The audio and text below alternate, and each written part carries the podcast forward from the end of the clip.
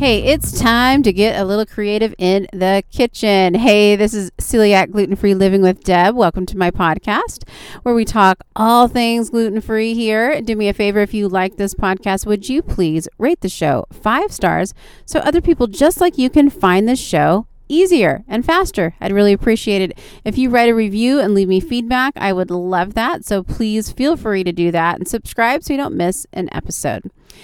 So, I was diagnosed with celiac disease about 16 years ago, and I was diagnosed as an adult. And it was not an easy transition going from eating whatever I wanted to having a very, very strict, rigid, gluten free diet.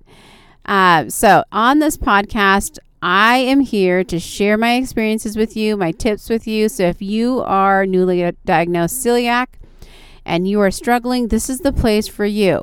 You also might relate to it if you're supporting someone like that or if you are gluten free.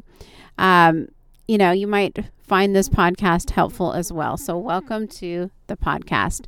Trying to get creative in the kitchen. So, when you are diagnosed with celiac disease, um, it can be quite shocking. And there's a lot of no nos, like I can't eat that, I can't eat this, I can't eat that. And you're just kind of navigating yourself into this new world. Kind of, you know, what it reminded me of when I was diagnosed with celiac disease and I was told all the things I can't eat. I cannot eat gluten, which is a protein found in wheat, rye, and barley. I have to be very careful of oats as well make sure they're not cross contaminated. Um, and the, also, the thing that makes this so tricky is cross contamination. If you're a celiac, you have to be uber duper careful of cross contamination. Um, and that's what makes it so hard for people that have celiac disease.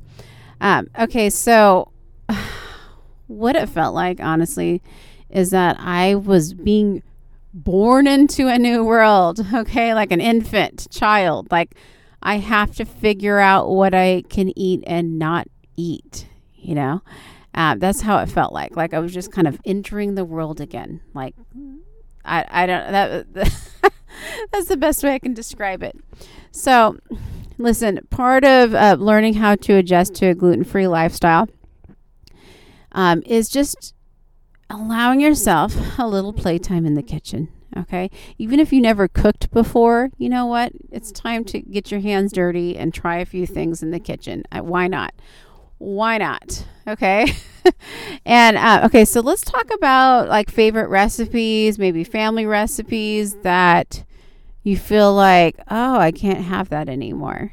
Sometimes you don't really think about this, but until like holidays come up, birthdays come up, or certain, I don't know, celebrations come up, or activities come up where maybe you ate a certain food and you start thinking about like those recipes that whoever made or that you like or whatever.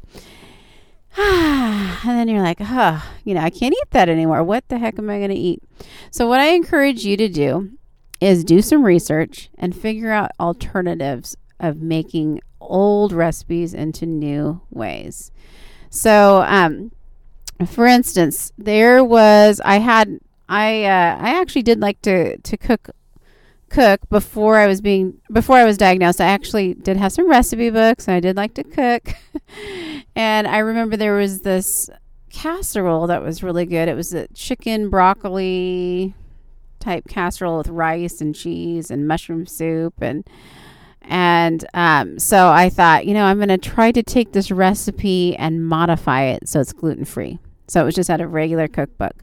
So I would look at all the ingredients and think, what do I have? What's okay, what's not okay.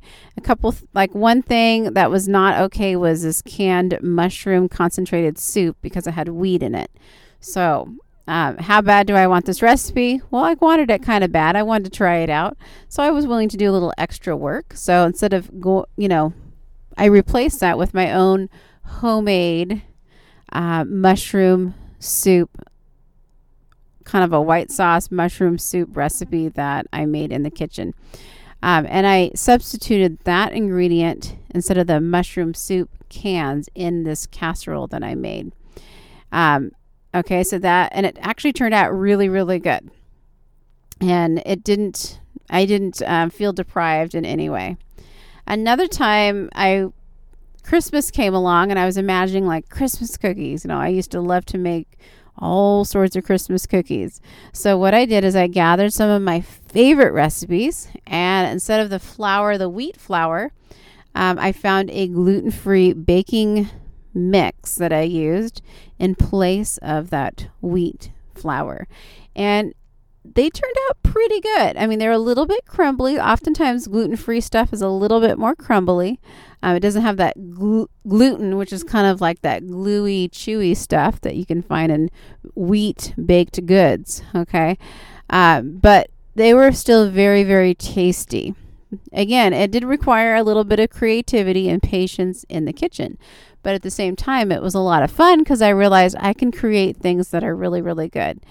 And um, no, I don't have time to do this every day, but it's important that you do get a little bit creative in the kitchen here and there and try some old favorites, try to modify them because you'll start seeing kind of how you cook and what kind of modifications go where and if it even turns out really good. Plus you won't feel as deprived because you feel like, you know, I can't have what I used to have, but this is another nice alternative. Again, I don't do a ton of baking, I don't do a ton of cooking. This is more for special occasions or just for fun because when you're first diagnosed with celiac and you have to eat gluten-free, it's really kind of traumatic. So if you allow yourself a little playtime, a little wiggle room to just experiment and try things, it can also make you just feel more positive and uh, that you can do this. Like there's life after eating after after celiac disease. So I just want to encourage you to get creative. Maybe um, look up some family recipes or pull out some old family recipes or maybe just an old favorite that you have, not necessarily a family recipe, maybe from a special occasion, maybe not. Um, and just experiment with it, you know. And even if it's not okay, say it's a seasonal recipe like for Christmas and it's July and you're thinking about it, think ahead, you know, think about right now, like, or I don't know, in in summer, think about fall, think about think about winter and those holidays. You know, what kind of foods are you going to want? And maybe now is the time to just kind of play around and try a few things. So you have something kind of in your back pocket pr- that you can prepare when the time comes because it can be a little bit stressful last minute trying to plan like what am I going to eat? You know, what what are we going to have, especially if you're newly diagnosed. So anyways, I encourage you to to play around a little bit, be patient, um, be patient with yourself and uh, get creative. All right. I hope this message resonates with you. I hope you have an amazing day. Um, if in doubt, go without. That's the motto here. Uh, I have an amazing day. Rate the show five stars so other people can find the show quicker. Namaste.